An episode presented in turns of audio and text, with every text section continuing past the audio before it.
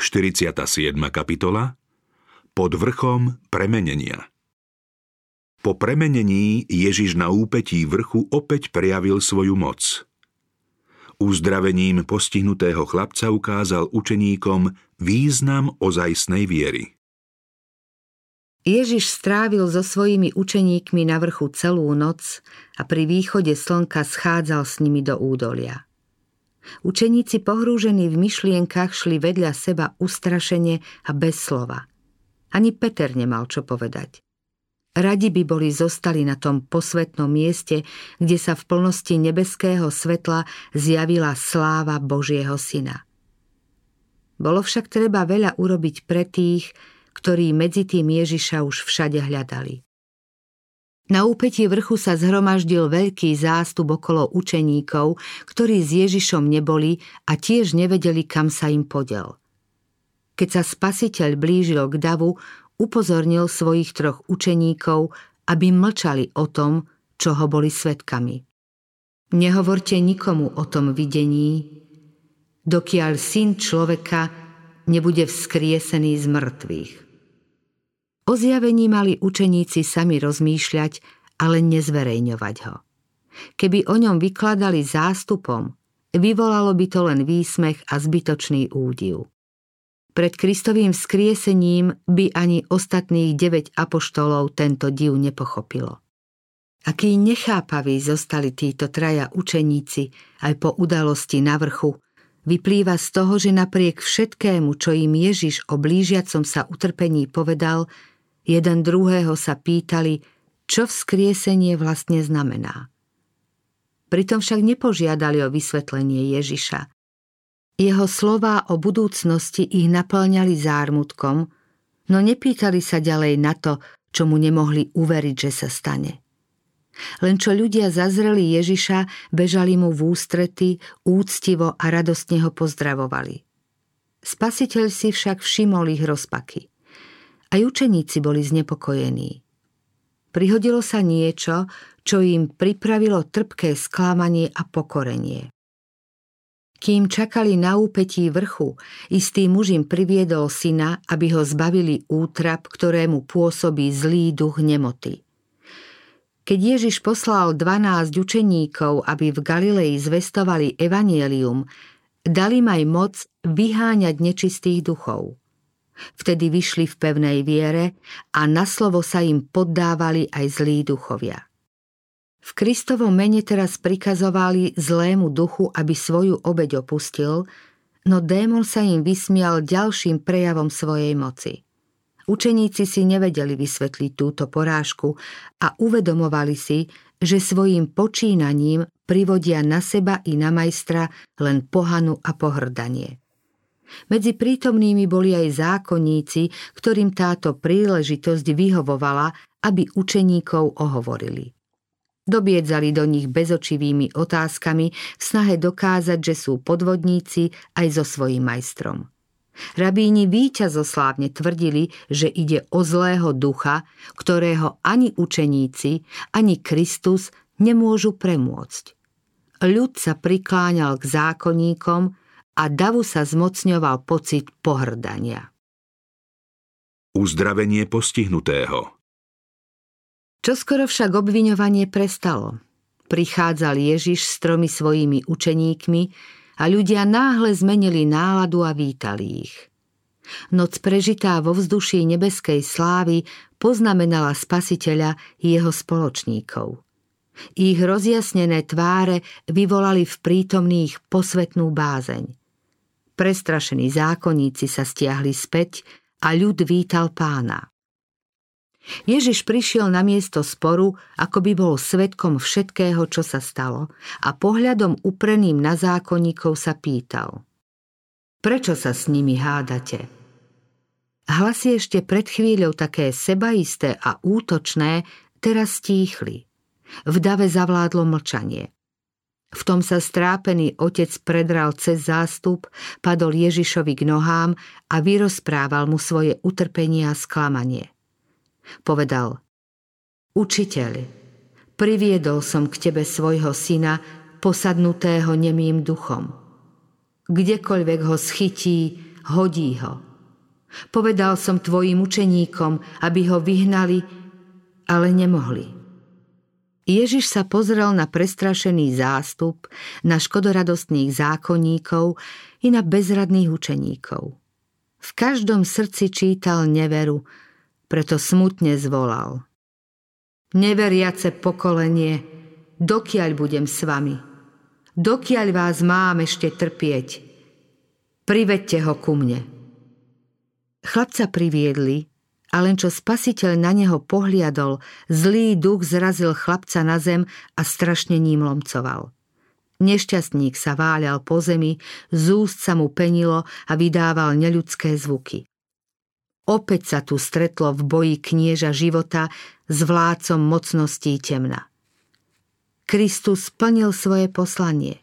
Oznamoval zajatým prepustenie, utláčaným oslobodenie a Satan sa aj naďalej snažil ovládať svoju obeď. Anieli svetla i zástupy padlých anielov, neviditeľne tu prítomní, hľadeli na tento zápas. Ježiš na chvíľu pripustil prejav diabolskej moci, aby prítomní lepšie pochopili, z čoho posadnutého vyslobodí. Zástup hľadel so zatajeným dychom a otec prežíval chvíle strachu i nádeje. Ježiš sa spýtal, odkedy sa mu to stáva? Otec hovoril o synovom dlhom utrpení a potom, ako by už ďalej nemohol, zvolal. Ak niečo môžeš, zľutuj sa nad nami a pomôž nám. Otec ešte aj teraz pochyboval o Kristovej moci. Ježiš odpovedal, všetko je možné tomu, kto verí. Kristovi nechýba moc, uzdravenie syna závisí od otcovej viery. V slzách a vo vedomí svojej bezmocnosti sa otec celkom spoľahol na Kristovo milosrdenstvo a vykríkol Verím, pomôž mojej nevere. Ježiš sa obrátil k trpiacemu a povedal Nemý a hluchý duch, ja ti rozkazujem, výjdi z neho a už nikdy doň nevchádzaj. Náhle bolo počuť výkrik a pozorovať smrteľný zápas. Zdalo sa, že vychádzajúci démon chce svoju obeď pripraviť o život. Chlapec tu ležal nepohnuto ako bez života. Zástup si šepkal, zomrel. Ježiš však uchopil chlapca za ruku, zodvihol ho a duševne i telesne zdravého odovzdal otcovi. Otec a syn ďakovali svojmu vysloboditeľovi. Dav žasol nad veľkou Božou mocou a zákonníci porazení a skleslí mrzuto odchádzali. Ak niečo môžeš, zľutuj sa nad nami a pomôž nám. Koľko ľudí zaťažených hriechom vyjadrilo túto prozbu. Súcitný spasiteľ všetkým odpovedá, všetko je možné tomu, kto verí. Viera nás spája s nebom a dodáva nám silu na boj s mocnosťami temna. V Kristovi nám Boh pripravil všetko pre víťazstvo nad každým hriešným prejavom a na odrazenie každého i toho najsilnejšieho pokušenia. Mnohí si však uvedomujú, že im chýba viera a preto radšej ku Kristovi nejdú. Títo ľudia sa však musia vo svojej zúfalej bezmocnosti úplne spoľahnúť na milosrdenstvo Spasiteľa. Nehľadte na seba, ale na Krista. Ten, ktorý tu na zemi uzdravoval chorých a vyháňal démonov, je aj dnes ten istý mocný vykupiteľ. Viera sa rodí z Božieho slova – Chopte sa teda jeho zasľúbení. Toho, kto prichádza ku mne, neodoženiem. Vrhnite sa mu k nohám a volajte Verím, pomôž mojej nevere. Ak budete takto volať, nikdy nezhyniete. Nikdy. Vyvolení učeníci smeli byť v krátkom čase svetkami výšin slávy i hĺbky poníženia. Videli človeka premeneného na Boží obraz i poníženého na podobu satana. Na vrchu boli svetkami spasiteľovho rozhovoru s nebeskými poslami, pričom bolo počuť hlas, ktorý vychádzal zo žiariacej slávy a oznamoval, že Ježiš je Boží syn. No učeníci ho videli aj zostupovať do hlbok najdesivejšej a najodpornejšej neľudskej skutočnosti, keď démonom posadnutý chlapec so zmučeným výrazom krčovito zatínal zuby v utrpení, ktorému nikto z ľudí nemohol uľahčiť. Mocný vykupiteľ, čo pred niekoľkými hodinami stál oslávený nad svojimi udivenými učeníkmi, sa sklonil k satanovej obeti, chlapca zdvihol zo zeme a telesne i duševne zdravého ho vrátil otcovi i celej rodine. Zdroj sily Bol to výstižný príklad vykúpenia. Boží syn prichádza z otcovej slávy zachrániť strateného. Bol to aj náznak apoštolského poslania.